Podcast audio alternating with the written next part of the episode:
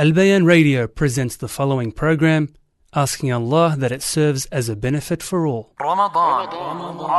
Ramadan nights on Al Bayan Radio. Assalamu alaikum wa rahmatullahi wa barakatuh. We are live at Al Bayan Studios and we're joined by our dear guest. Assalamu alaikum wa rahmatullahi wa barakatuh, Mashaykh. عليكم السلام ورحمة الله وبركاته حياك الله I think we were live for a couple of seconds and we didn't realize, subhanAllah. Allah subhanahu wa ta'ala make it easy. We're heading towards the end of Ramadan and subhanAllah, we have a few days left. Uh, we inshallah gonna discuss the topic of traveling to seek knowledge or sort of in another yani, title, the struggles that it takes to seek knowledge. And among that, and we find that a very common action of the people of the Salaf is that when they are seeking knowledge, one of the attributes of it is, is to travel and to uh, spread out in seeking knowledge, subhanAllah. So, give us a little bit of insight about seeking knowledge in the form of traveling, the purpose, the blessing. Why someone? Why would someone travel? بسم الله الرحمن الرحيم الحمد لله رب العالمين والصلاة والسلام على رسول الله وعلى آله وصحبه أجمعين Allah subhanahu wa ta'ala bless you all well, it's a blessing to be in the presence of our dear Shaykh and our. Uh, we thank also our listeners. We say, May Allah subhanahu wa ta'ala bless you and keep you steadfast. Uh, yani the blessing of seeking knowledge, the virtues of seeking knowledge, uh, if one was to hear them, if one was to comprehend about them, yani look into them, read into them, subhanAllah, they'll find that the Prophet sallallahu alaihi wasallam has indeed linked a lot of virtue to seeking knowledge. You know, subhanAllah, the Prophet sallallahu alaihi wasallam, he mentions in a hadith and he says that whoever goes out seeking knowledge, then he is in the path of Allah until he returns. كان في سبيل الله حتى يرجع. And he is in the path of Allah Azza wa Jal. And the ulama here have said that meaning this person is like the one who is fighting in the cause of Allah, anyone who's striving in the cause of Allah. That's one of the virtues, yani, and there's many. I'm sure there's many virtues, yani, as we know of, but subhanallah, that's one that I want to mainly talk about is that this person is in the sabil of Allah Azza wa Jal until he returns. So it is indeed a virtuous thing, and knowledge in of itself is virtuous. Yani as the Prophet sallallahu alaihi wasallam he said, whoever, whenever Allah subhanahu wa taala loves his slave, or love wants good for a slave, he gives him the understanding of the religion. And we have joining us Sheikh Ahmad Is this the first time we've had Sheikh Ahmad on the radio? First time he was overseas, so he's yeah. So fresh from traveling and seeking knowledge, subhanallah. Um, Sheikh, give us a little bit of insight. Yani, subhanallah, you're fresh. You, I guess recently you've come back. No. Um, that's why we haven't seen you for a while, obviously. Um, give us a little bit of insight. How, yani, in the path of seeking knowledge, subhanallah, uh, what does someone expect? Because you hear a lot of brothers, yeah, I want to travel, I want to travel, I want to go overseas, I want to go overseas. But the, there's obviously a reality to it. And normally we say that yeah, if a person isn't hungry seeking knowledge before they go overseas, then a lot of people think as soon as I go overseas, I'll become hungry in seeking knowledge. Rather, that's not the case. A person has to, and sometimes it's actually going to be more difficult. There's going to be more struggles.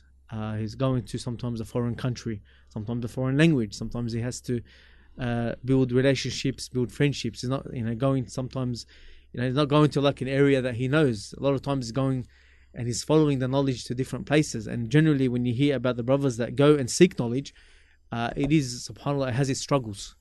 So, for someone that has a mentality that says, "Oh, I'm not seeking knowledge now, but you know what? I want to go overseas. I'm going to go overseas. I want to seek knowledge overseas." Does that theory work, or does someone has have to be already sort of in the pursuit of knowledge, hungry for knowledge, uh, willing to sacrifice before going overseas, rather than saying, "Okay, when I get there, I'll figure it out." بسم الله والحمد لله والصلاة والسلام على رسول الله وعلى آله وصحبه أجمعين أما بعد فلا شك آه، طلب العلم is an ibadah and it is the greatest form of ibadah as some of the scholars have mentioned after the fara'id and because of that reason it's incumbent upon the Muslim to train himself just the same way in which he trains himself in uh, in other ibadat. Yani if someone is fresh to the deen, he can't pray three, four hours of Qiyam al-Layl. And it's impossible.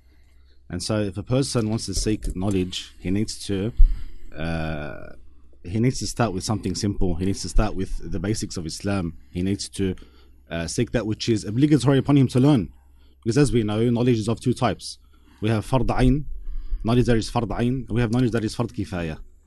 And a lot of the times, the brothers, when they romanticize knowledge and romanticize going overseas, a lot of these brothers, uh, unfortunately, have neglected that which is obligatory upon them to learn to begin with. And so you see that his, yani his religion is very weak to begin with. His aqidah is very weak. His ibadah is very weak. And so if he does travel for seeking knowledge, then he can't cope with the difficulties that uh, come his way. And la shak, yani, one of the hardest things is to travel for the sake of Allah Azza wa Jal and to sacrifice everything, sacrifice your life, leave your family and your friends and the country that you know, and to go to somewhere foreign and to seek knowledge. ف and la shak, this is the sunnah of Allah subhanahu wa ta'ala. If knowledge was easy, then everybody would become become ulama. But we say that's not the case. So a person that obviously traveling is difficult in itself, just the traveling that's right. alone. As the Prophet ﷺ said, قطعة من العذاب. So, يعني, uh, uh يعني, traveling is a piece of adhab, of punishment. And, and you've got you know a lot of exceptions with that. You know, you got dua of the travelers accepted. You know, his yeah. salah is uh, he can join and short join and shorten, and at the same time, you know, if he's fasting, he can break his fast. And he has all these exceptions uh, and put on top of it that he's actually seeking knowledge, which you know has to give it one hundred because you can't. You know, yeah, hear brothers say, "I'm going to go seek knowledge, but I'm going to work." And I'm going to seek knowledge at the same time. Most people that go overseas, they focus 100% in seeking knowledge. And Yeah. again, that's a, a struggle in itself. And that's why we tell brothers if you're not in the habit of seeking knowledge, if you're not in the habit of sitting for hours and hours and hours and hours, and you're not in the habit of concentrating on books and summarizing and sitting under mashayikh or whatever, uh, then it's going to be a big shock to you. You know, um, because you have, you know, subhanAllah, you have those that are ready. You have sometimes mashayikh that want to further their knowledge. they find that as a struggle too at times if they're going to, you know, certain places, especially places they've never been, let alone someone that's never left Australia. No. The first time he's ever got a passport is so he can go overseas and study. Uh, and then, subhanAllah, going there and realizing that whatever the reality in his mind he he, he set is completely different. And then the issues of getting homesick and all the other things that go with it. And shaitan obviously pounding him to what are you doing here? You know you can have more benefit going back home and so forth because this guy's in the path of mm-hmm. paradise you can say. So subhanallah it is a struggle but it has its fruits. Definitely. has its fruits. It definitely. Yeah and he, it definitely has its fruits but i think i just want to maybe add to what the sheikh mentioned and what you just mentioned about the narrative or what up, what people expect when they go. You know, this thing about uh, what people are expecting, and if they are not training themselves. You know, wallahi, if a person is not within his home country, and I use Australia because we're Australians, we're from here, and we know this. If you're you are from here, and you have access to all these masajid and all these mashayikh and all these lessons, and you're not engaging and you're not utilizing it to its full potential, and you're not exercising all of your efforts, traveling overseas is not going to make you do that. What traveling overseas is going to offer you is a few things. Number one is that you have dedicated that full time for study, one, and two, you've dedicated, yani you can say, access to ulama and scholars that you can excel further in because of that time that you have. So, if you do go there and you're finding that you haven't exercised all of this, and the Sheikh mentioned a very good point, aqidah. Because once you travel overseas, it depends where you go. Your aqidah is going to get tested, you know, because you're in a foreign place.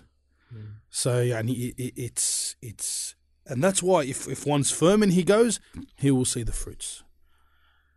Subhanallah, yani it's it's it's it's something to bear. You you need to keep in mind that you have the opportunity to study in your own land, and then you have the opportunity to excel further overseas. If you're not doing the first, you're not going to do the second. Hmm. And we've traveled with many brothers, and the same thing has happened. And it's a general concept that uh, they don't let anyone go to university. That's right. You know, here you have to do your HSC and you have to have a certain standard, certain mark of uh, to get into a certain course. And generally, people say, "Oh, you know, it's it's you know, I should be able to get into any course." No, the courses that are more popular are more difficult. Although obviously the ones that pay more, they're the most Yeah. people want, are attracted to those courses. But a lot of times, what happened is that the university would say, "Okay, listen, uh, you're not at the standard to enter this course." Yeah. You know what I mean? And some universities will say, listen, we'll allow you in on a bridging course, which means that we'll test you out and see. And if you're up to the standard, then we'll put you into the real course. Yeah. So what they're doing is they're doing they're testing your dedication, they're testing your ability, and if you're not up to standard, then they know that you're going to drop out. They know you're going to fail. You're not going to benefit the university because you're taking up a spot which is going to be lost, and at the same time you're not benefiting mm. Uh, yourself either. And dropout rates for generally even Islamic universities is, is quite high because people don't expect. They, they expect okay I'm going to get knowledge but they don't expect there's a lifestyle that goes with it right there's food that goes with it you know there's a certain type of food you're not going to be able to have the food that you've your mum cooking you the food that um Mm. that you're eating here you know nice uh, you know Lebanese dish you, you might be in a country that you know that might just serve one type of uh, you know style of dish or whatever it may be so you don't have those luxuries you might be at you know some brothers have gone sort of deep in some places where there was no air conditioning Yeah. you know what I mean? Um, there was no beds. There was no modern day toilets. Like that, you had to adapt. As one brother once he said, he goes, "I was seeking knowledge, and the mosquitoes would kill us every night. Doesn't matter how much lotion we put on, doesn't matter whatever. He goes, they would come, we wouldn't even see them. He goes, every night would be scratching in class. He goes, that's, but that goes with that. That turns into the the sweetness, right? Yeah. The, the actual beauty. But we want people to understand that it, traveling it, it it takes sacrifice. And we spoke this with Sheikh Farhan the other day. Difference of online study and and uh, you know, given that it has its merits, but Mm. you can't compare it to someone actually going and Oh, it's not. Yeah. It's not in the same physically category. studying and and sitting underneath. You, you, there's no comparison. Mm. You know what I mean? The, the, the, the sacrifice, the dedication, the effort. A lot of times you say this person didn't survive seeking knowledge. He survived the travel. He survived the the situation. Yani it made him in, generally into a stronger person and has made his mind stronger. And it, pretty much they say if you can Yeah. deal with that, you can deal with anything. Subhanallah.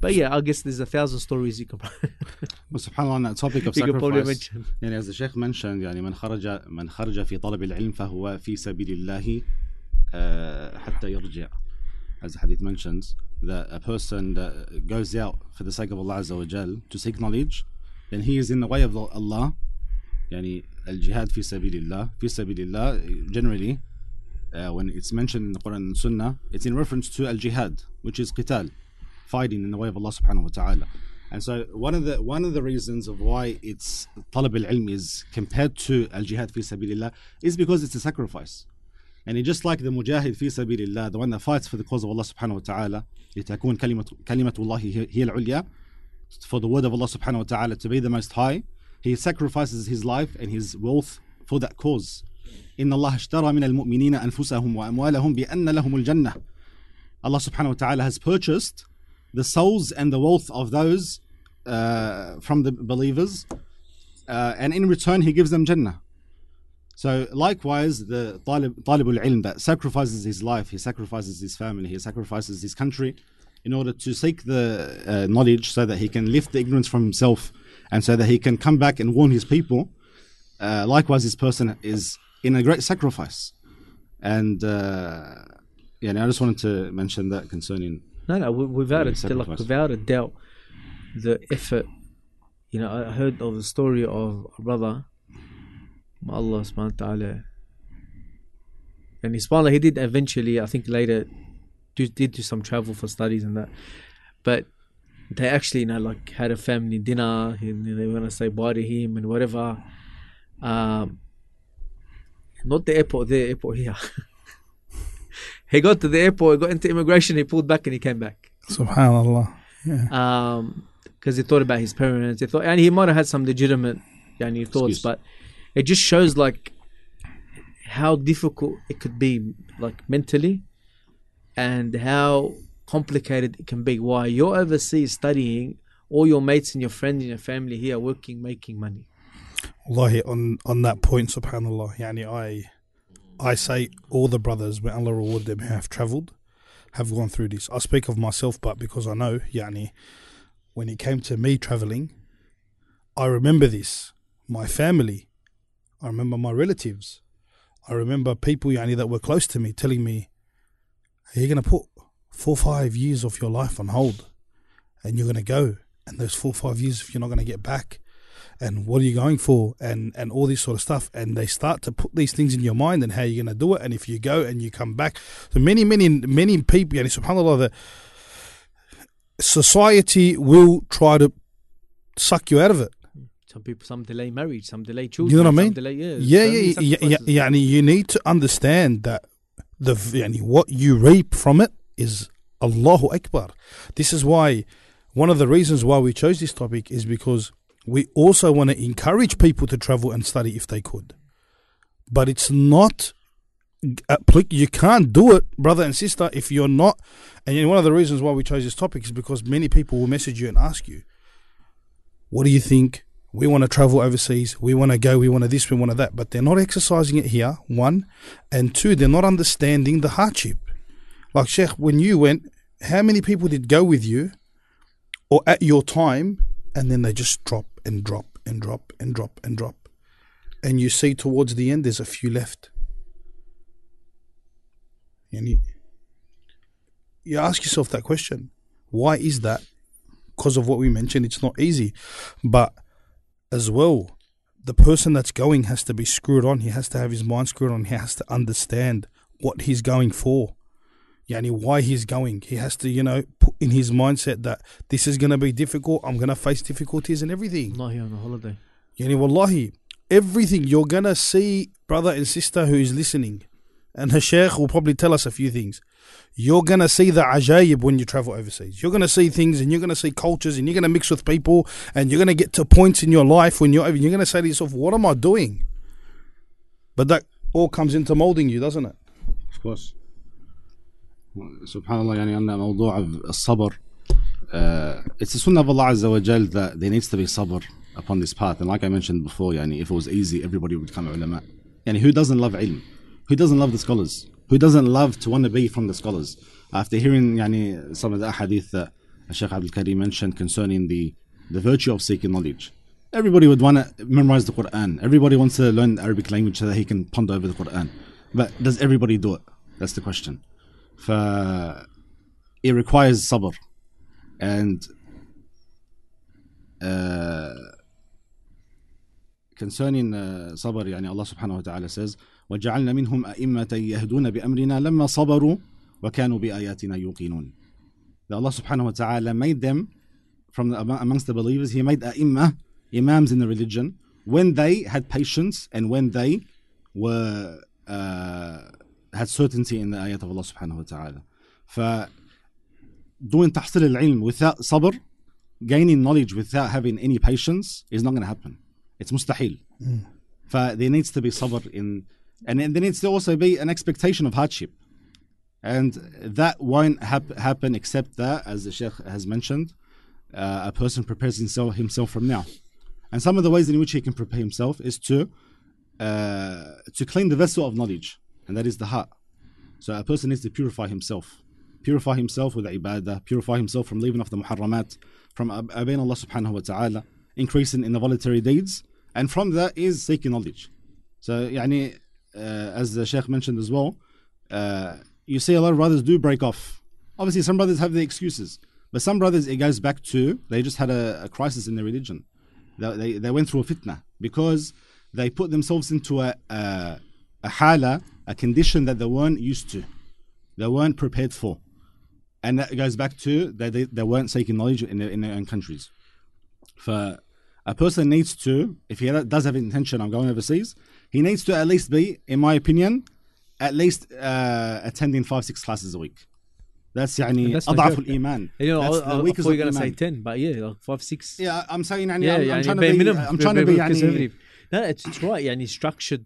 Uh, this person really has to de- dedicate his, his his time and his effort, and he has to be into the habit of. Um, yeah, yeah. As I say, like normally, you know, uh, people ask, like for example, how do I get into this course, or how do I become this, or how do, I, you know, we so if you don't live, eat, and and and sleep it, like that's your life, right?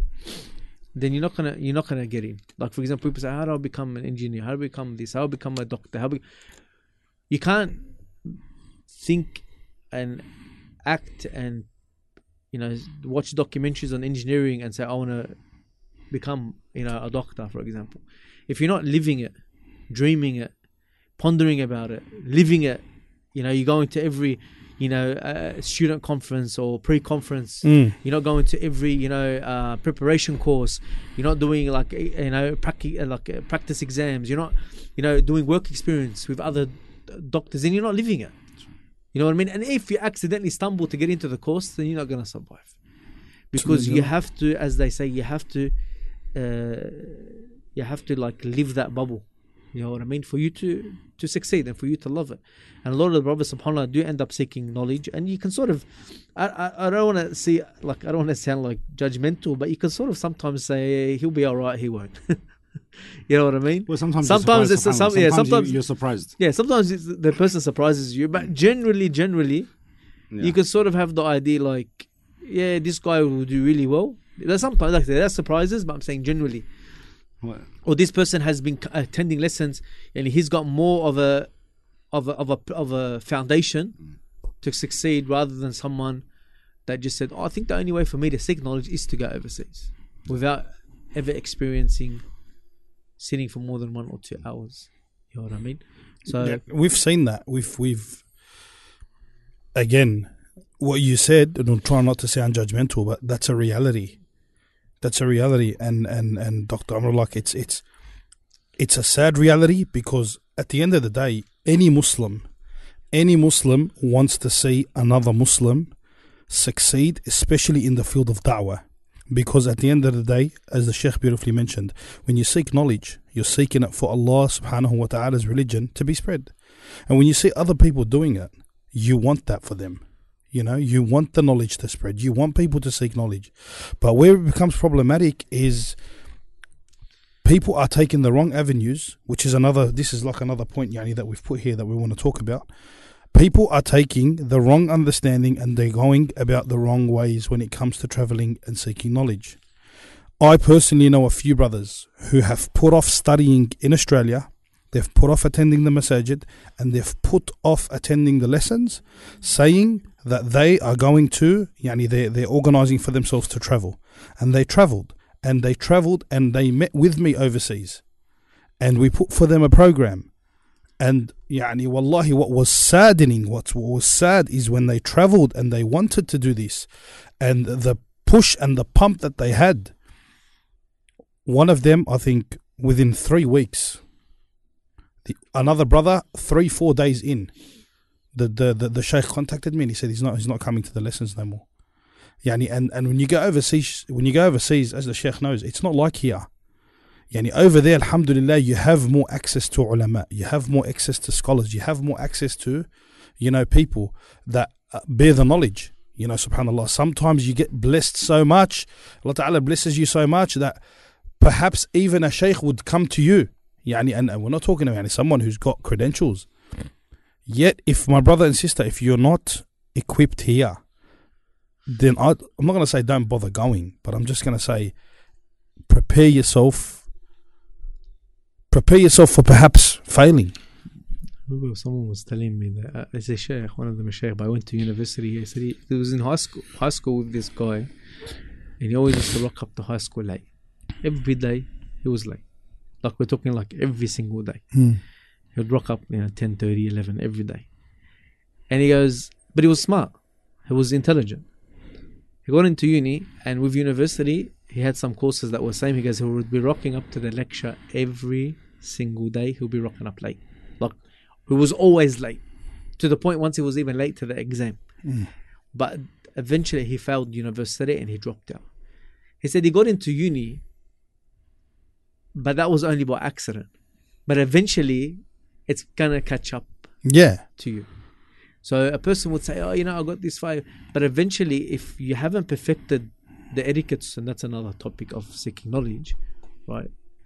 And the the the consistency and the adab and the respect of seeking that knowledge, you might get so far, but eventually, it's it's yeah, it's But you gonna catch up can't you. you can't have that. That won't pass when it comes to traveling and seeking Yeah. Islamic knowledge, because when you're seeking knowledge with the ulama, there's adab before ilm. There's adab which is respect and, and, and you know character and etc. before knowledge comes. And brother, like I'm gonna tell you, if you're late to class once or twice, if the sheikh has any rahmah, he'll probably tell you to wait outside and let you enter towards the end.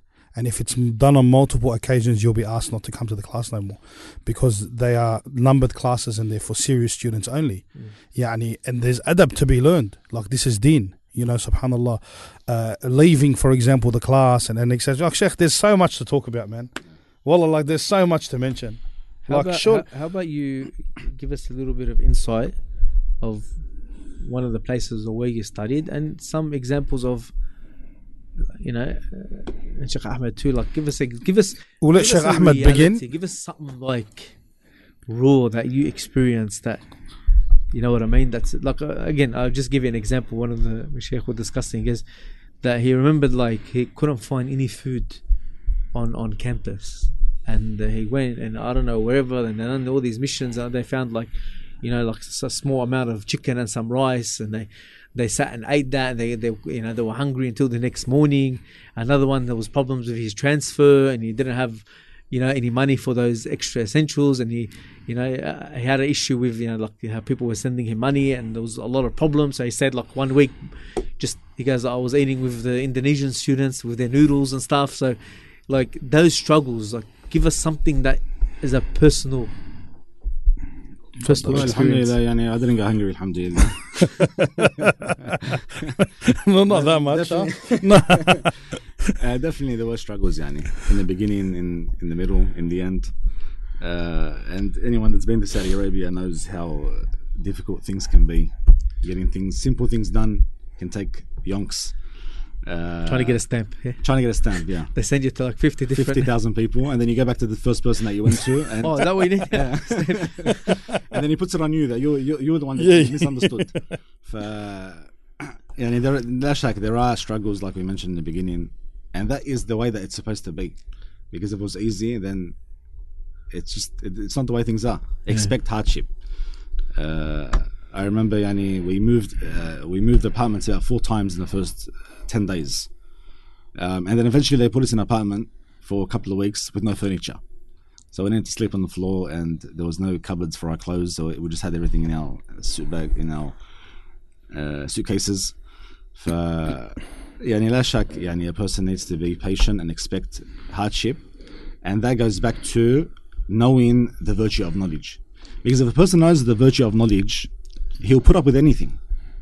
يعني Allah subhanahu wa ta'ala says من سلك طريقا يلتمس فيه علما سهل الله به طريقا إلى الجنة that the person the person that treads a path uh, seek in pursuit of knowledge and then Allah subhanahu wa ta'ala will make the way to Jannah easy for him well unfortunately sometimes when we hear this hadith it doesn't it doesn't hit us but allow me just to change one word in the hadith and maybe it might يعني, wake up some people uh, يعني, if the Prophet sallallahu alaihi wasallam had said that whomsoever treads the path of seeking knowledge then Allah subhanahu wa ta'ala will make the way of him becoming a billionaire easy for him how many people would uh, would jump on board, put up with anything? And we know, yani, people put up put, put up with anything for less than that. And uh, Jannah is much worth than anything in this dunya. And this dunya means nothing. For a, when a person truly understands the virtue of knowledge, he will put up with anything. But like I said, that it requires tawfiq min Allah subhanahu wa ta'ala. And it requires sabr And it requires a person to constantly work on himself and to develop himself in his ibadah, in his uh, in his knowledge as well, because he can't progress in his uh, in his religion except with knowledge. It's a condition for you to become close to Allah subhanahu wa ta'ala. Allah subhanahu wa ta'ala says, فَاعْلَمْ أَنَّهُ لَا إِلَهَ إِلَّا اللَّهِ وَاسْتَغْفِرْ لِذَنْبِكَ And so Imam al-Bukhari rahimahullah, he made a whole chapter in his book titled باب العلم قبل القول والعمل that knowledge precedes precedes action. So any action that you want to do, even Tawheed itself requires knowledge. Kalimat La ilaha illallah has conditions. The first condition of La ilaha illallah is what? Knowledge, al ilm. So a person that doesn't have any ilm can't even be a muwahid, let alone be a talib ilm. As there, yani we commonly hear the first verse, Iqra, based no. on yani learning knowledge, subhanAllah. Um, we always yani, make this as a point, as a as a proof, right? As like a dalil saying that you know, you hear, you know, a famous person that has billions of dollars commit suicide, or overdose, or take his life, or go on antidepressants until he, you know, passes away. But you don't hear a scholar or a alim or person of knowledge just gave up on life and said, Food figure. "Khalas." jump off a cliff or whatever. You know, you don't you don't hear that.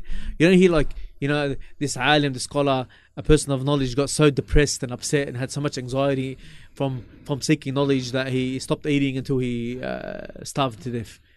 You don't hear that. Yani you only hear Subhanallah. Yani Allah Subhanahu wa Taala He raises the ones that yani, have ilm and have have knowledge and and have faith because knowledge builds iman and, and to know Allah subhanahu wa ta'ala is to have knowledge and that raises you up in status of Allah subhanahu wa ta'ala and a lot of people say what is knowledge I've got a, a definition of knowledge that it's like a, just a personal thing. I don't something I tell everyone this is what it means. But this is a personal thing that I, I say see knowledge is not just knowing something. It's not just knowing something. Everyone can know something. You can grab a, a, a disbeliever and he can you can teach him some Islamic knowledge. It's not not just about you learning that knowledge or learning that type of ilm, but what what knowledge does. And this is the difference between someone that really has knowledge and someone that does not have knowledge. Yani what I mean doesn't have knowledge, hasn't understood the actual ilm, is that a person with knowledge knows how to put that knowledge into application. Right? He knows, for example, if something goes wrong, the knowledge I have, how am I going to solve that issue? Which we refer to as hikmah too sometimes. That that knowledge now is put into in, into practice. It's no longer just me having knowledge. I'm putting it into practice. I'm solving someone's problem. I'm dealing with someone's issue. I'm helping someone get out of hellfire and go towards paradise. You know, I'm looking into the details of someone's life and using my ilm that Allah has blessed me to benefit this actual person. And I think that's what distinguishes between people that just scrape the surface a little bit and someone that yani genuinely yani really really learns about the, the knowledge the hukm the usul and how that can be uh, given as a medicine tailored prescribed to the actual person When you when you actually apply it like that, you end up realizing, and this is why I like the cliche statement, where you only will understand this once you've delved into it. And at the end of the day, you know, subhanallah, you, we, we always used to hear, even before we traveled and before we, we, we, we studied, we always used to hear that the more you learn, the more you know you don't know, especially in deen. Yani, subhanallah, the more you delve into it and the more you're learning and the more you're applying, the more you're finding out of how much of a bigger ocean it is. You know what I'm saying? It's like the parable of someone when he goes to the beach and he swims, huh? He swims a few, maybe a meter deep. And he, what does he think? What does he know of the ocean? Maybe a bit deeper than that. But if a person dives or a person explores how deep the ocean is, he realizes how deep it really is. And that's ilm for you. You know what I mean? And and people they think or they are under that impression that I will go seek knowledge, get it, and come back. Would you, would you say like seeking knowledge? Yes, he gave the example of the ocean. The difference of traveling to seek knowledge is you're actually ex- going underneath the feet of studying under the feet of Mashaykh. but if you do that, because even the Sheikh you, people that even travel are not doing that. So like, it's not about the traveling. It's not about What traveling. you do with it? It's about once you've traveled and you've got you've trained your soul, you've trained yourself, you know what you want. Like I'll give you an example. The Sheikh mentioned the struggle, alhamdulillah, and you struggle, you guys had to sleep without uh on no furniture. Alhamdulillah, I didn't go that hard, nor that brother. I, I thought you were telling me a story of a tabi'i when you mentioned that. he couldn't find food. Subhanallah. I'll tell you who he's later. All right, inshallah. Um, I remember, wallahi, when I first landed, it was a struggle to find, because I, I chose to go to Lebanon. It was a struggle to find ulama of the Sunnah. Everywhere I'd go, I was pointed to places to go to this guy, go to that guy. And when I went to that guy, you realize this guy's a mubtadi'. You go to that guy, you realize this guy's a Sufi. You go to this guy, this guy's an Ash'ari. You go to this guy, this guy. Well, it was a struggle. It took about, uh, and I think it was the 24th or the 25th day. Before you settle. I met Sheikh Abdullah Hussein, rahimahullah. And then I started being pointed to the ulama and the mashayikh. And then I realized, Allahu Akbar.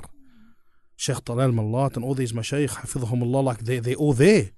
But they, were- it wasn't like in the open. It wasn't like, you know, like here you have access to the Salafi mashayikh. You got bang here. Well, you know what I mean, to the mashayikh of Ahl Sunnah.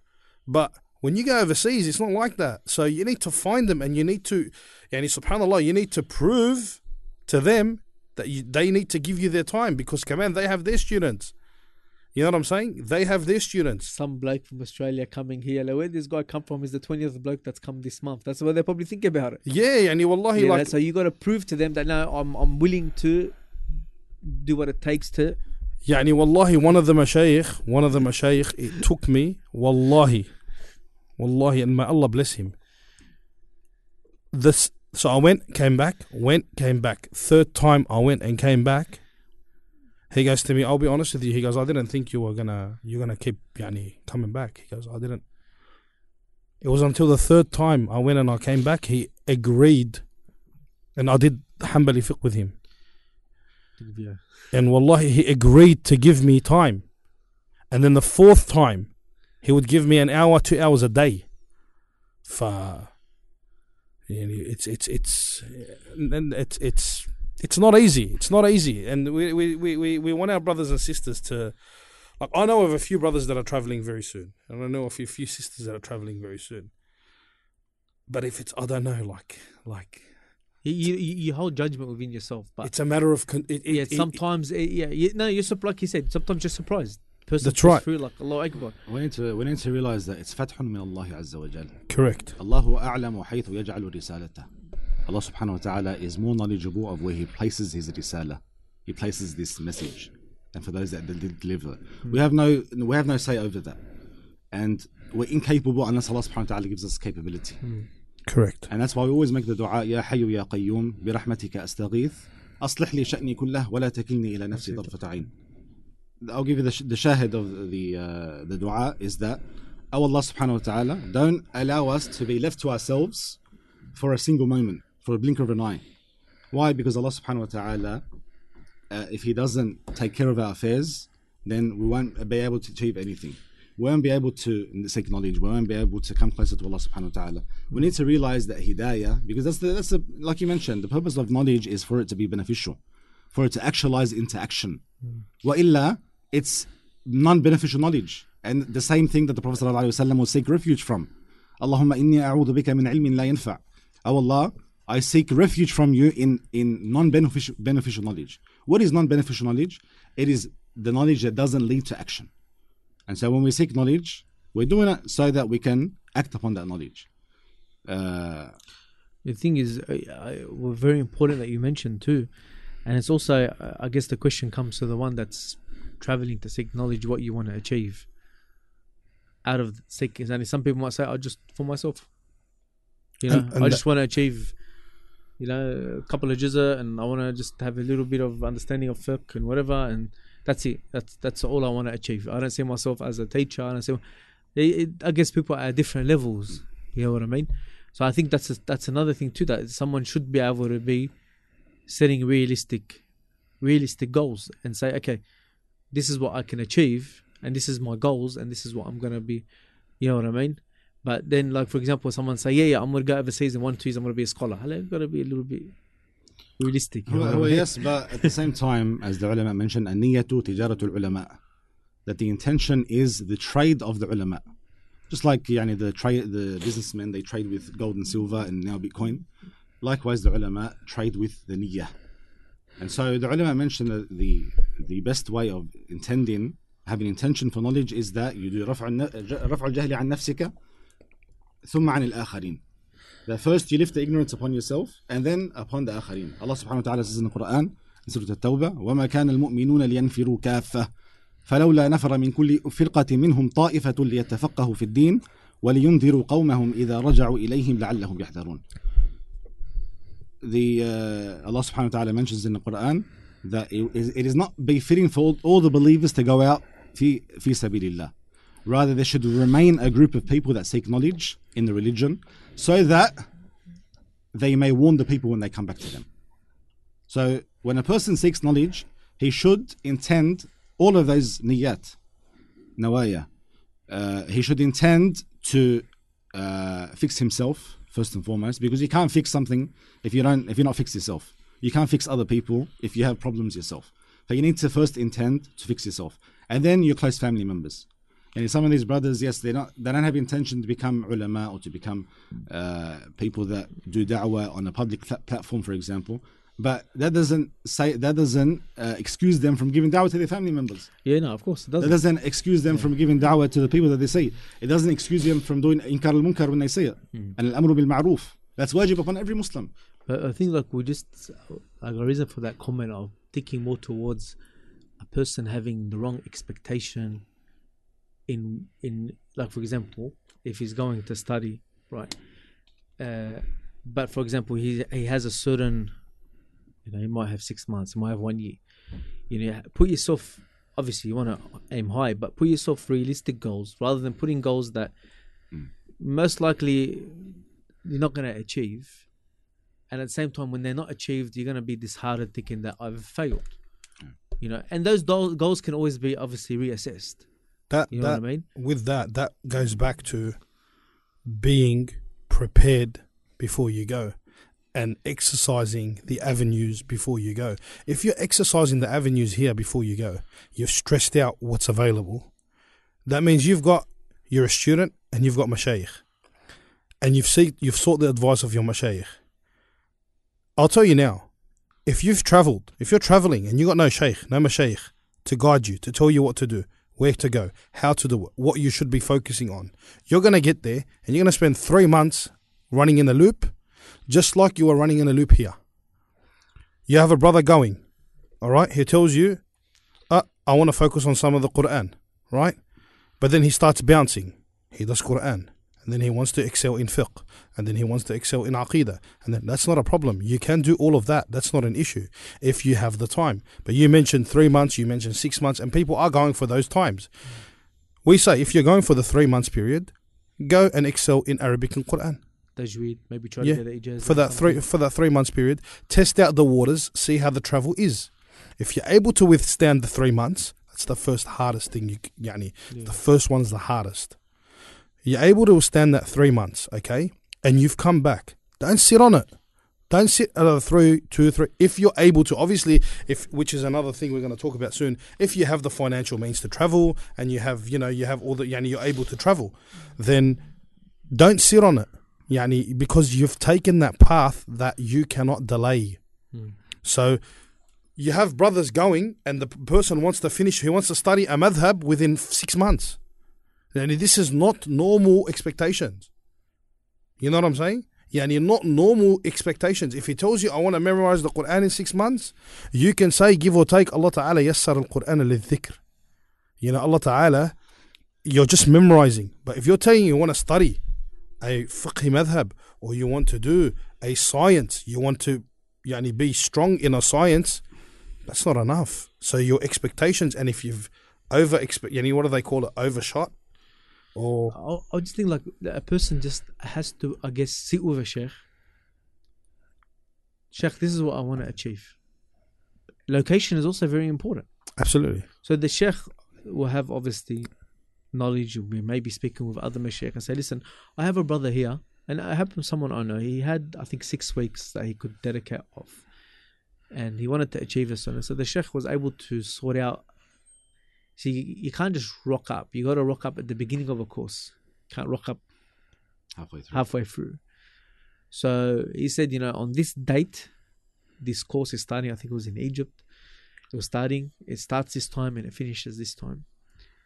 And so then he was able to tailor his whole trip from to that date, six weeks, got his certificate saying that he did that course or whatever. Uh, came back six months later, tried to do another one, but again, a bit more, maybe eight weeks or whatever. to that led to actually spending over like two years, for example, overseas. But that was underneath the guidance of a sheikh, rather than rocking up with your suitcase and just wandering Literally. around trying to figure out who's Ahlul Sunnah, who's That's but that's what who's this guy. That happens. That happens a lot. People they just say, "Oh, Some, some people become misguided. Yeah. And he'll tell you, and a lot of them have come out of, of, of Saudi, unfortunately, recently.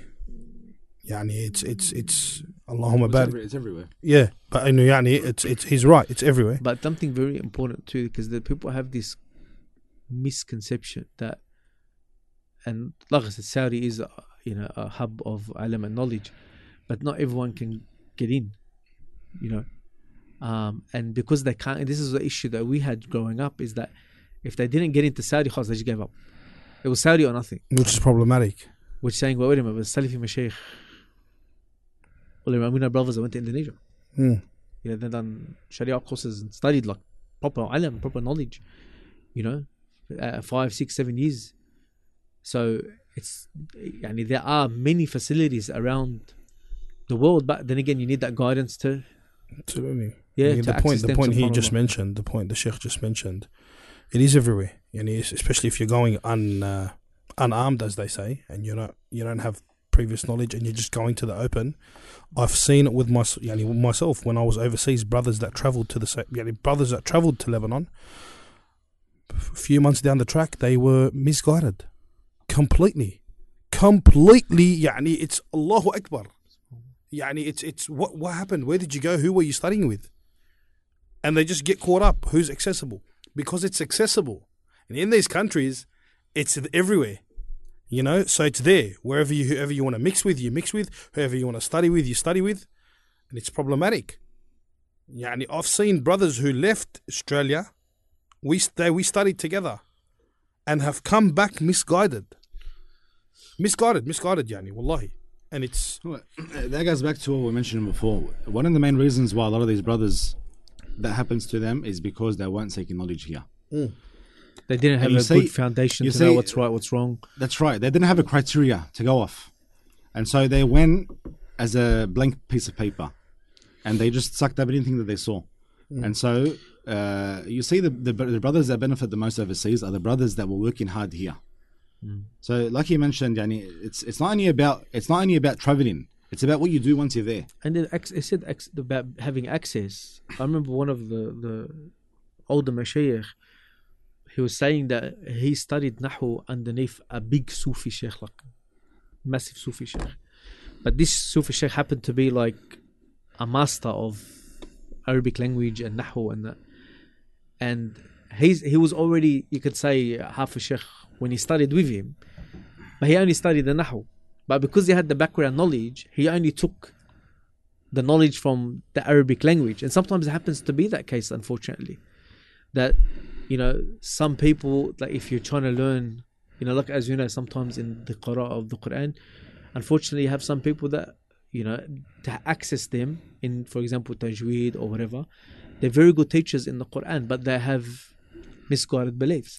So if you're not able to counteract that, then he's, he's no longer just teaching you Quran.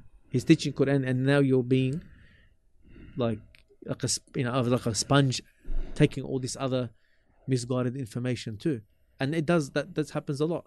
And sometimes you think to yourself that maybe that's the way of them giving da'wah to these that, fresh students. That's why. That's why if that can be avoided, it should.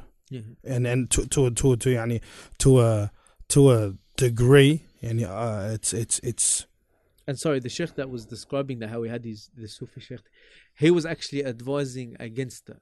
He yeah saying this was me, but I was already in grounded in knowledge since I was a child. He said, but for because the question was the brothers wanted to go somewhere and study a certain topic which this person was very good at. However, he did have some. He said no, because I don't advise, and his reason was because yous your minds are too young and too gullible to understand what's right and what's wrong, and you're very easily. You know what I mean? Uh, influenced. that's that's a problem that we're seeing everywhere actually like you know some people wanting to learn a certain science or something so they go to a mubtadi' or a like the, at one point when I first when I first went I had one of the Arabic teachers I didn't know And I didn't know, but he was a full mubtadi'. Like, but I, I, I didn't know for a few months. And how didn't I know? Because it was strictly nahu. But then they'll slide stuff in. No, no, no, strictly nahu. Like nothing. Yeah. And the advice from my mashaykh when I went was when you go, you're a student. You don't know nothing. Yani anyone speaks to you, I'm a student. He goes, then you'll suck out of them who they are. But it was strictly nahu. How I found out, subhanAllah, what he was, all right, was we were going together to the masjid, and then on the way to the masjid, he mentioned that someone was giving a talk in a masjid nearby if we wanted to go there and uh, skip the lesson for today. So I said, yeah, why not? Yani I said, why not? Yani, subhanAllah. Um, went there, subhanAllah, went to the masjid, sitting down, giving, and then I realized that the shaykh that is giving the lecture was a shaykh that I had in uni at one time. All right? And he's Ash'ari. And then he mentioned, he goes, he's like, this guy is a scholar in Aqidah. And I said to him, this guy is a mubtadi'. And he just looked at me and he goes, I said, this guy is one, two, three, four, five, and, and uh, subhanallah. And he's like, what do you mean? Ma, we've been studying with him for years. And then I started asking him questions relating to aqidah and that. Full mubtadi'. Like, and I talk about, he, he's on, he's on the, ex, yani, Extreme side. extremes, like on the extreme, extreme side. And you won't know. Yani, if you had no clue, okay, and you're sitting with these people and they're just feeding you what they want. Yeah, I'm your teacher. I'm giving you ilm. I remember there was like a medical trip I did once, and I don't want to mention exactly where, but we went It's somewhere alright. overseas, and they gave us a guide. Right, this is like a, one of the third world Arab, Yeah, yeah. Arab countries, and they gave us a guide. And this guide, the way they introduced this guide is this brother has got knowledge, ilm, he studied, and he's from Mecca. Mm. He originally he lives in Mecca. They were outside Saudi Arabia. And the way he talks, the way he acts, the way he moves is, you know, he's from Ahlul Sunnah Jama'ah. Uh, one week, two weeks, three week. Uh, sorry, one day, two days, three days. Um, nothing was sus.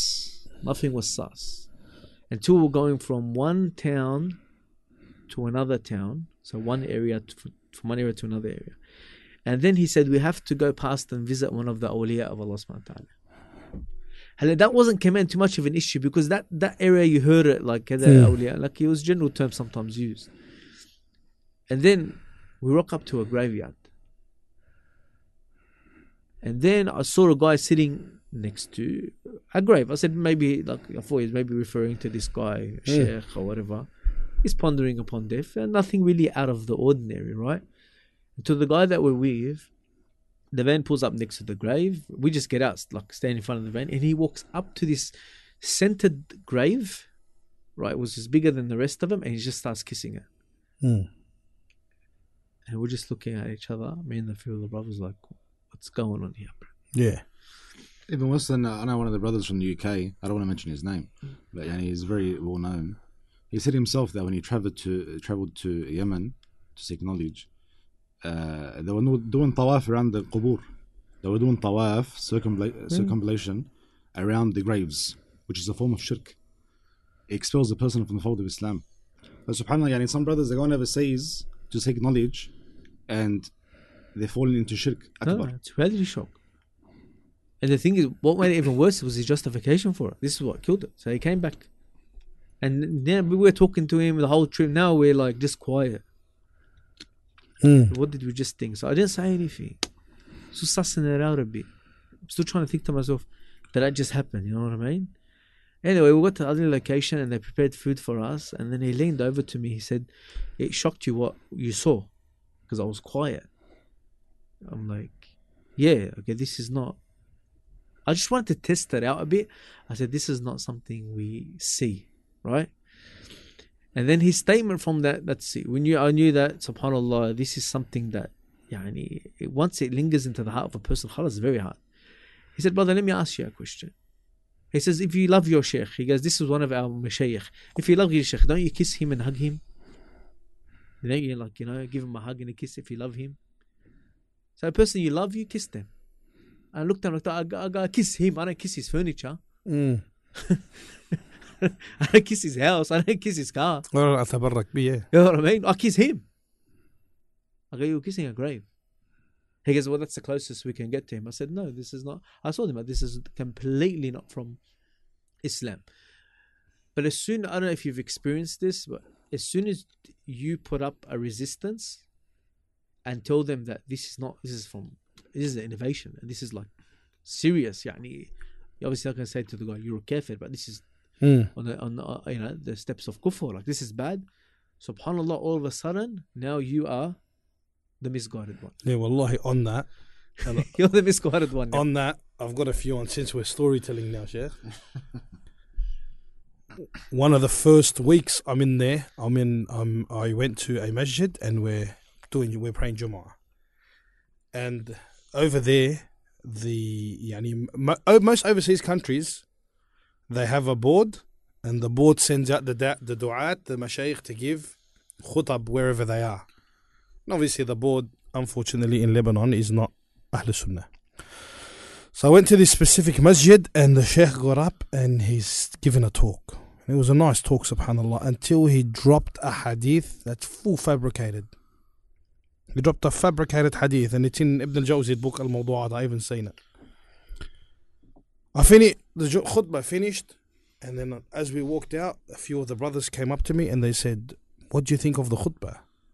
يعني you know, oh, what do you think of the khutbah? يعني I said khutbah was overall good. Okay, but he dropped a hadith that's not authentic. I just said that. That's all I said. All I said was that hadith is not authentic. Not even, not even that. You didn't even say that's mawdu'. You just said not authentic. and you didn't even go out saying it's it. Someone just asked you an sort of- opinion. All I said to him is the hadith is not authentic. A few days later, a few days later, one of uh, yani one of the brothers comes up to me and he goes, he goes, uh, people are talking about you. I go, who's talking about me? What? He goes, they're saying that you're extreme. I go, who? What? What happened? He goes that you're saying that the sheikh uh, mentioned the hadith that's not authentic. I go, yes, the hadith is fabricated. It's not weak. It's fabricated. I told him I go, the hadith is It's fabrication. fabricated. Yani it's complete. He goes, no, no. he goes, yeah. He goes, he goes, he goes, and the sheikh said, the sheikh that, yani the haki whistle to the sheikh. He goes, and the sheikh said, no, it's not. I go, no, tell him it's fabricated. From that, yani from me telling him to tell the sheikh that the hadith is fabricated, I was looked at as short and yani, what are you coming to do here? You coming to Mm, another one? Subhanallah, my uncle passed away. My uncle passed away. This is a beautiful one for you guys. This was maybe a year, year and a half Huh? Allah yarhamu. Allah yarhamu. Oh, Allah yarhamu. just making sure. isn't it? He passed away, subhanAllah, and I happened to be there. I got there, I got to the house, subhanAllah, and there was a few of their mashayikh there. This is a, bit, a year and a half in, khalas, it was known who I am, it was known what I believe, I was vocal about a few things, subhanAllah. The, we took him to the masjid, time for janazah came. Okay? So I'm standing there on the side, and then one of the mashayikh, Sheikh Ahmed Hafidhullah, who's Sheikh of Ahl Sunnah, he came up to me and he goes, Listen, he goes, You have to lead Salatul Janazah. And I said, But don't they have specific people designated to lead the Salatul Janazah? He goes, None of them want to lead him. And he goes, Because I'm here, him. He's a, he's Allah Mubarak, very vocal Sheikh, very, you know, when he's there. He goes, None of them want to lead him because I'm here. He goes, And I don't want to lead him. He goes, I want you to lead him. So I led him in Salah according to the Sunnah. We finished the prayer. I turn around. They're still in their du'a and they're still they're still confused of what's going on. I said, brothers, the salah is finished. Khalas, let's pick him up. Let's take him to the grave. Already, I can hear them. Shuhada, what's he doing? Uh, why did he do that? Where's the where's the uh, du'a together? Because they want to do a du'a together after the salah, and they go, "Where's this? What's this?" And he's, he's so I can hear them talking. Subhanallah, and the mashaykh talking with them. Then we picked him up and we took him to the grave. All right. Everyone is standing around the grave, and I'm standing a bit far away from the grave, and everyone just standing there and they're looking at me. And then one of them goes, "Are you gonna come? Ta'al la- la'nu." You know, ta'al la'nu. Come, do talqeen on him. Say la ilaha illallah. Yeah, Say yeah. it right so, now. So, so talqeen, my brothers and sisters, is the Prophet sallallahu alaihi wasallam. He mentioned in the hadith, he says, "Laqinu mawtakum la ilaha illallah." When one of your people is dying, he's on his deathbed. Last breath. yeah. All right. يعني ه- ه- مستحضر يعني he's he's dying. Remind him to say La ilaha illallah. They have taken this hadith, flipped it, that once he's dead, washed, finished, shrouded, put in the grave, go stand on his grave and start having a conversation with him.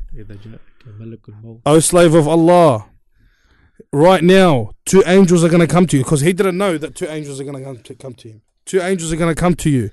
Do not fear them and do not be scared of them. When they ask you the questions of the grave, they ask you who Allah is, then tell them that Allah is Allah. And then when they ask you who Muhammad is, You know, I saw someone do that while he was smoking. Yeah. so I didn't do that, subhanAllah. cigarette You know- mouth. I'm being serious. a cigarette. and he said, he was doing that. Like, Let's go. So I went up to the grave and I said, I said to them, I said, listen, respected Mashaykh, I said, you guys want me to do this? I only do what's reported in the Sunnah. I said, I'm not going to do anything that you guys have innovated with, like that. They said, what? I said, the Prophet wasallam commanded the Sahaba to make dua for their brother once he's buried, for that indeed he is now questioned. Full stop. I said, if you want to assist him, make dua for him, and that's it. They waited for me to leave. I went, they waited for me to exit the graveyard, and when I seen them, they regathered around the grave and they did the talqeen. And after that, I was looked upon that this guy. I got to my auntie's house after, which is probably about 20 minute drive, and I don't know how the news got to her. She goes to me, Isn't it rude and haram that you didn't luck in your uncle? For obviously, when you're in these areas and, and there's a lot of a lot of misguidance, the, the, the, the light is not, yani the sunnah is not convenient for these people. And that's back to your point. No, no, it won't, it won't be. And this is where this is where unfortunately people get caught up because um, the people of from Ahl al-Bid'ah are very, very deceptive in the way they yani, they'll bring dalil. Yeah. They'll bring they'll bring justification. They'll they'll say like you know. Uh, you know, you, you have to do this and you have to do that, and this is from the Sunnah, and we're not doing anything wrong. And this Sheikh said this, and this Sheikh said that, and it's written Abu Hanifa this, and they'll come and they'll they'll uh, throw all that stuff out. But when you come to sort of the reality, and this is what we say, ilm purifies a person because it brings him closer to the yani the the, the sunnah of the Prophet and obviously it's going to benefit the person that's in the grave. But this is what we say that a lot of brothers, unfortunately, when they do travel and they seek knowledge, we do find sometimes, alhamdulillah, some most of the brothers are strong, but some of them do come back with these weird, like with these weird adat. Like you mentioned, for example, with in Yemen, some brothers go study, they're fine. Other brothers come in, and they're, yani they're full transformed into, yani, uh, as as as the, as they are, and sometimes, this is something very important. A lot of people understand. Some cultures have adat, right? Sometimes they're on the border, yani they're not something that they claim to be part of the sunnah, but at the same time, it's not something that yani is, you know, like if your sheikh comes in, you're kissing him on the head. That's something standard. We see Saqaba Ayman, we, we kiss on the point. Yeah. But then the problem is, is that they start to take that as uh, as a standard, as a, as a rule, right? And it just sort of builds upon that and builds up, and doesn't become a point of respect anymore. It starts to turn into like a point of ibadah, Absolutely. a point of worship. And this is what recalls me back to that thing when he said, "Hada min awliya Allah." So they have, for example, certain people they consider to be these, you know, awliya. Uh, it didn't start obviously started like that, and you know the person in the grave could have been completely That's right. completely innocent, subhanAllah. So when a person studies, this is why you keep okay, we're going back to the same thing. Before a person studies, he has to be grounded with knowledge or at least have a mentor that's going to to guide him. He can call Sheikh, I'm here in so and so. I've learned one, two, three, four. I've come across one, two, three, four. is that right or is it wrong? Because you culturally you're gonna f- see a lot of lot of ajib. And sometimes the people they're gonna uh, like I said, the brother, don't you kiss your sheikh? Don't you love your sheikh? You kiss him. That's why you love him. But wait a minute. And I remember, I actually remembered one of the sheikhs saying that his sheikh said to him, you know, just like you love your wife and you hug your wife, and you, we we lo- we love our awliya. And then the, the sheikh said to the, the, the person that said that, say, Sheikh, I'm not allowed to love my sheikh like I'm allowed to love my wife. You know what I mean? If that, that's a problem, if that's the issue. so just based on that, you realize, no, you know what? You can't hug and kiss someone's accessories. If he's there in front of you, okay. Even But generally, generally, huh? You want to take a hug from a brother? uh, you, but like but I'm saying generally Mm. that the the they have a very deceptive way of coming and trying to and it's you know we're talking about brothers that might live five six seven maybe ten years and unfortunately they are gonna you know if they're not strong they are gonna be negatively uh influenced subhanallah Well, it's not only, yani, they don't need to necessarily be strong, but like I mentioned before, that knowledge is of two types. You have obligatory knowledge that is obligatory upon every individual to learn, and he is sinful if he doesn't do so. And then you have knowledge that is fard kifaya, that a party of the ummah, a group of the ummah needs to go and learn, and they need to come back and teach the people their sciences. So a lot of the brothers that go overseas, they go for generally the knowledge that is obligatory upon a certain group of Muslims.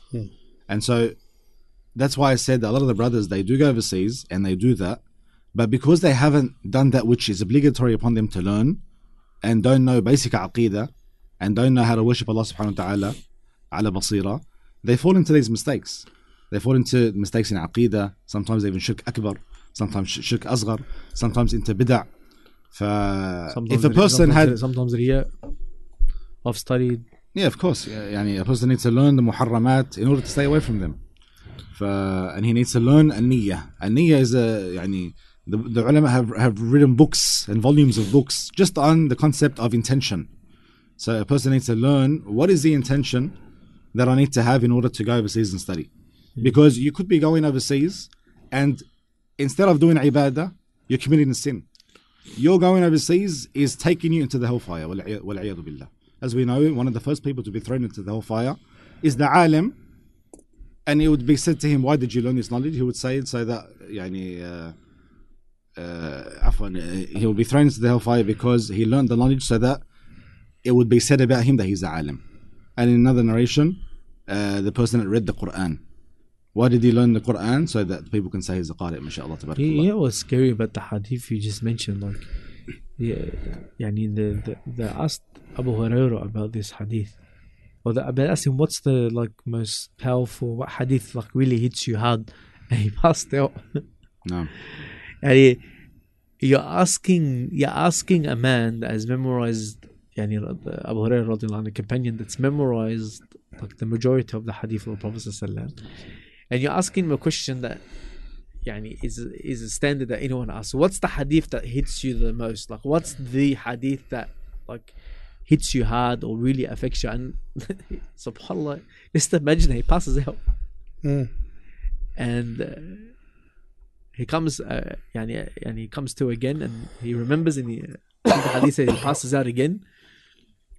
And then finally, when he comes to, and you want to know, like, what what is it? It's like, you know, someone that that's uh, studies creatures and animals, and you him, what's the most fascinating animal you've ever seen? And no one's gonna give you a better answer than than him. You know what I mean? And he narrated this hadith, Mm. Subhanallah, yeah. It's it's you know, about the the, the alim and the the, the the way he's seeking knowledge, but he does it other than obviously Allah Subhanahu wa Taala's sake. So, uh, and this shows he and he himself knew the reality of it, the, the fear of it. And this is why we, as we know, and it's just not like something we say, it's actually serious. When companions used to be asked the question, they used to palm, but that's why Sufyan It's like they al-Thawri, even palm it off. that's why Sufyan al-Thawri, he said, he says, ما عالجت شيئا أشد علي من نيتي. He said, I have never ever dealt with anything in my life that is more difficult to contain than my intention. Because your intention plays. Intention, you can start with a pure intention and you'll flip. And he mentions that yani, the intention is the hardest thing that he's ever dealt with. And that's true because your intention flips and your intention plays and you've got to keep your intention in line. You know what I'm saying? Subhanallah. And and and the Prophet ﷺ spoke about riyat being the minor shirk, but as well it can be major. Your riyat can exit you from Islam. True. If a person is doing actions for other than Allah's sake, that it only should be done for Allah. Seeking knowledge for that people can call you a this or call you a that. Wallahi, I know a brother who wanted, I know for a fact that's what he wanted to do because he slipped up once and he said it. Yani wallahi, one of the brothers once we were helping to go overseas and he slipped up once and he said, he's like, I can't wait till I go and come back and people call me Sheikh. And one of the brothers that was going to support his travel, I rang him and I said, no. I said, You're going to, I said, this brother, someone needs to sit down with him and have a word with him. Because if he goes with this thought and he holds on to that thought, just as the Sheikh mentioned, he'll be sin worthy. He goes from a praiseworthy action to a sin worthy action. And why do you care anyway, brother and sister, what people are going to call you and what they're going to say about you? At the end of the day, you're seeking knowledge for yourself. If Sheikh guaranteed you paradise, the reality is is that you have more mas'uliyah uh, as as the Prophet I mean, the, the Imam, the leader of his people, will, will enter paradise uh, fifty thousand years plus after everyone under him is is held accountable for. Yani it's not something that's to be taken to be taken lightly. But that the question is, where did this narrative come from? No, it- uh, uh, the narrative is simple. It's uh, uh, Allah alim. I could be wrong, but people think that there is uh, what's it called a reputation or uh, a pos- a position of respect and honor that goes with the title sheikh. Where I see it as the most troubled human being. Yani what I'm saying, he has to deal with people's problems, has to deal with people's issues, has to worry, concern, stress. Yani one of the most difficult jobs to take on in the eyes of Allah, underneath the eyes of Allah subhanahu wa ta'ala as a point of responsibility is to be a sheikh. that's what we're trying to get to. Like, it's it's scary. Because if someone It's- calls a normal brother in the middle of the night and asks him a question, he can say, Akhi, really, I, I don't know, I can't really help you. Ask the Mashaykh. If he calls a sheikh and the sheikh knows, he cannot withhold that. If the sheikh can help him, he can't say, listen, brother, he has to be there. He has to be because he's serving the he's serving the people. Plus, he doesn't know. If he doesn't know the answer, Yeah. doesn't know yeah, but we're it's haram saying for him to yeah. answer. But generally, he's serving the people. And that's why we told like some brothers, say, oh yeah, I went and studied, I became a sheikh. But yeah, but when you accepted to go and to become a sheikh, you accepted a job title, you accepted a, a position of responsibility. You can't pick and choose who you want to help you. And he, once, once, for example, one brother says, he's a sheikh. He's like, I don't do marriages. I said, why do you do marriages? He goes, because I'm going to deal with the headache when I come back. All right, fair enough. I understand. But you took that responsibility Mm. you took that responsibility that you are there to help your brothers and your sisters and you can't just say listen this this is a headache it's like it's like a doctor saying oh, man this patient's got so many conditions i can't. That if that in the medical field he can actually get in trouble. You cannot discriminate and say oh because i've got too many health conditions i don't want to do it or you know what? This patient does my headache i'm not going to do it. You can't. And likewise the sheikh same thing. He cannot say listen i'm only going to be a sheikh to my bangladeshi community. I'm only going to be a sheikh to people that have money. But that that you have to be a sheikh to but that in itself will catch up to you. Like this is the thing. The thing is with this matter. First of all, like a few things, and then we're going to move on to the next topic. But the first thing is this narrative. It's a ridiculous narrative. Like it's crazy and mind-boggling to think that you going overseas and you coming back without having put knowledge, without having put the sacrifice, coming back, Allah Ta'ala is going to place that acceptance in the heart of people for you. There are people that have been overseas for 10 and 15 years. Okay? It's Allah Ta'ala who puts the acceptance in people are not dumb You know what I mean? yeah, people, You- are, people are not ignorant like you, you yeah. have a person, you have, you, you know, when I'm you saying, come back, i'm saying generally people figure people out no, you know I definitely, mean? you have to. The Muslim has to figure people out. You got someone who's traveled overseas and now he's come back, but he's not strong enough in, in, in certain matters and he's not dealing with certain matters. He's veering off the sunnah. But at the end of the day, you're going to know what this person is like. You're going to know what this person is. But this narrative is a ridiculous narrative of let me travel so that they can say this and they can say that. Yeah, and no one goes into a hospital, all right, goes into the emergency ward and goes, oh man, I wish these people call me doctor. I wish I can just operate on a dying person. You're not going to do that. Look, no doubt because knowledge is something that is virtuous and Allah subhanahu wa ta'ala loves it and He loves the people of knowledge. Uh, it's, uh, it's a consequence of seeking knowledge that the people will lift you. Wa ta'ala says in the Quran, يَرْفَعِ اللَّهُ الَّذِينَ آمَنُوا مِنكُمْ وَالَّذِينَ أُوتُوا الْعِلْمَ دَرَجَاتٍ Allah subhanahu wa ta'ala raises the people that have that believed and the people that have been given knowledge uh, levels. So, and this, uh, يعني, rif'a is in the dunya and in the akhirah. So, no doubt, no doubt the people will lift you, whether you like it or not, but just don't intend that. and they also put you down too you, you, you get you get you get uh, you get both and you have to tackle both with reality Yeah. you like uh, what i mean by that is like for example someone who gives a like you said like a sheikh gets corrected right he should be honored. That someone there is to support him, not in should- disrespect, but saying, Sheikh, you made a mistake, or you said a hadith that's fabricated, or didn't know, subhanAllah, look into it. Jazakallah khair.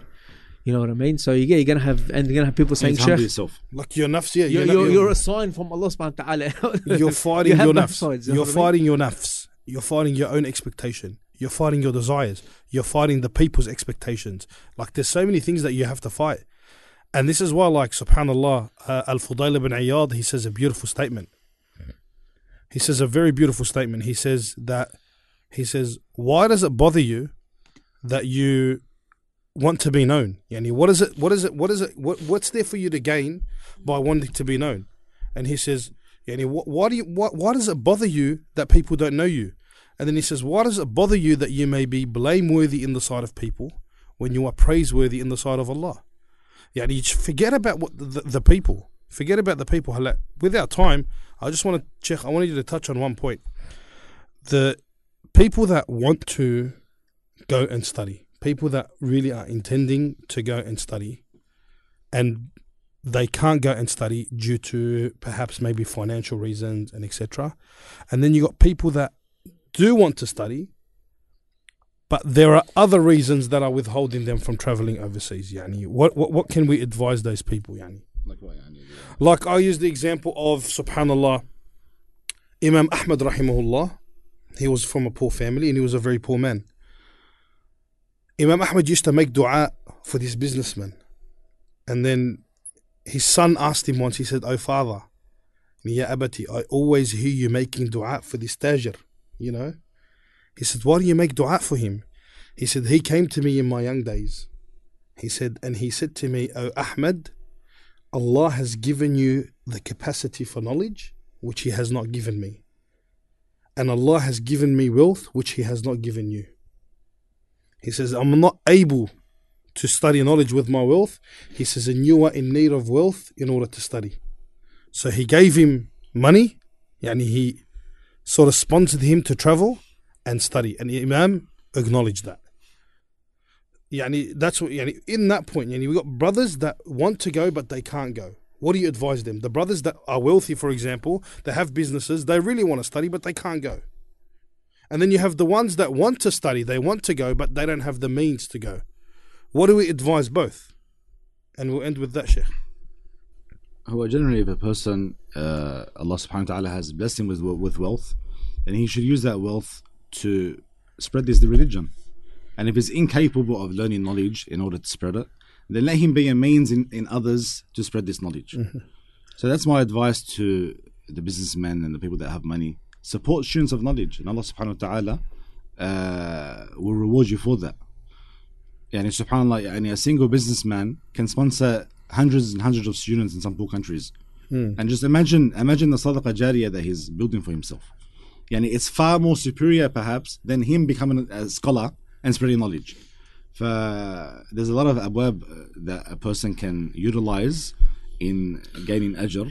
so that's my advice concerning the people that have money and they're unable to go uh, as for people that don't have money and do want to go then it goes back to uh, what we mentioned earlier that utilize the resources that you have here and perhaps Allah subhanahu wa ta'ala will make a way out for you وَمَن يَتَّقِ اللَّهِ يَجْعَلْ لَهُ مَخْرَجًا وَيَرْزُقْهُ مِنْ حَيْثُ لَا يَحْتَسِبُ وَمَن يَتَوَكَّلْ عَلَى اللَّهِ فَهُوَ حَسْبُهُ if a person fears Allah subhanahu wa ta'ala, Allah subhanahu wa ta'ala will make a way out for him and he will provide him from sources that he can never he would never have ima- imagined. Uh, concerning asking for people for money, I personally don't advise asking, going up to people and asking them for money so they can go seek knowledge. And a Muslim also needs to have izzat nafs. He should yani, train himself not to ask the people, rather to make his tawakkul completely upon Allah subhanahu wa ta'ala. Uh, but yani, if a person does ask someone for money, then it's not impermissible. I can't say that it's impermissible. But I'm saying yani, min bab al-kamal, yani, what is the, the more upright thing to do, what is the better thing to do, is to stay away from asking people for money. Unless, of course, yani, it's a situation where there's no minna in the mawdu'. Yani, perhaps it's your father, and he's not to uh, put you down for giving you money. Uh, or ask him maybe a center or, or a sheikh uh, that can assist you in seeking knowledge. Uh, فthat's Allahu Alam. Oh, subhanAllah, jazakallah khair, you actually put it perfect. On that as well, subhan, there are actually, may Allah reward them, there are some brothers who come and offer. Yani they, they know that virtue that you just mentioned, Jazakallah, and they actually offer it. And they say, Look, Sheikh, if there is someone that's studying, if there is this, if there is that, please let me know. Alhamdulillah, yani there's always khair in Ummah. Jazakumullah khairan. Yani it's, it's, I think yani, uh, just important to know, like as a side note, is if you can't go because of means or finances, doesn't mean you can't seek knowledge. yeah, that's right. Yeah. Yani, mashallah, they, and you can. There many brothers that give da'wah and give lessons. They that you know they sought knowledge from Mashaykh here because they didn't have the means. Um, so there is a place for it. There is a place, subhanallah, for seeking knowledge and and and, t- and, and and benefiting and be able to teach and so forth. And like I said, maybe one day Allah subhanahu wa ta'ala will open up those doors and you've already done the groundwork. That's right. You know what I mean? The right. groundwork's already done. I know I've heard of one situation where brother once his most of his kids were married and he was in his forties, fifties. He decided to spend a couple of years. You know what I mean? After his business was established, he was able to take Yeah. one year off or two years off. But he already was, you know, memorized already like ten juzza and it was already like subhanallah. He didn't know, hold it. Yeah, and so subhanallah, it doesn't mean oh, I didn't do it by the age of so and so. It's over. No, and you still have. If Allah gives you life, you still have a whole life ahead of you. But the the worst of it to say, oh, that's, uh, I can't go overseas. That's it. Just don't worry about it. No, there's, there, you should always be in pursuit of, you know what I mean, uh, seeking the actual knowledge. Especially, we tell brothers that um, when the brothers like we had a situation once upon a time where a lot of the well grounded knowledge brothers went overseas to study, but left a void here. Mm. So the general brothers stepped up their lessons, stepped up their ilm, and started to fill positions of khutab, you know, to you know underneath the guidance of the mashayikh. And then, subhanallah, when those brothers came back, they stepped back down and Mm. but they they filled that and they, they were happy to do that. So there's always a position, subhanallah. Alhamdulillah. And like we said, give you give knowledge according to your yani, Capacity. Capacity and, and, and, and means. And generally, uh, you would find that the majority of people you give dawah to, the dawah is very straightforward and very simple. Yeah. You know, um, especially this day and age, especially for the like the youth and that. Topics are salah. The topics are you know wudu. Topics are you know aqidah. Every, The- the, the- the- basic. you're not going into the the chain of narration and hadith and what's who's that. And you're not getting into that topic. You know You don't mean? need to. Like you, you know, don't it- need to. it- It's, it's, it's, for very you. straightforward Yeah. dawah, subhanallah. Allah Um, anything before we end, inshallah? Fabi, Jazakumullah khairan. Wallah, it's an honor. We haven't seen the beloved Sheikh for a while. He's been Go on, But Alhamdulillah, it's an honor to be here with him, and we ask Allah Subhanahu wa Taala to bless us. Uh, Sheikh Ahmad Dannoun, back, going back, staying, visiting. I'm, here for good. Inshallah. Alhamdulillah. Inshallah, khair, Alhamdulillah. Sheikh Abdul Karim, just right. open. How's it going? Is where you at? Where it's happening? These good. Days? اوبن لله. اوبنز جود اوبنز جود الحمد لله. برازيا أو جود كلهم بخير. اوبنز جود الحمد لله. الحمد لله يا رب. ما الله بلس يا حبيبي. آمين. الله سهل يا رب. Anything else before we end? جزاكم الله خيرا. وياكم السلام عليكم ورحمة الله وبركاته. This program was presented by Albayan Radio, the voice of Ahlus Sunnah wal Jama'ah.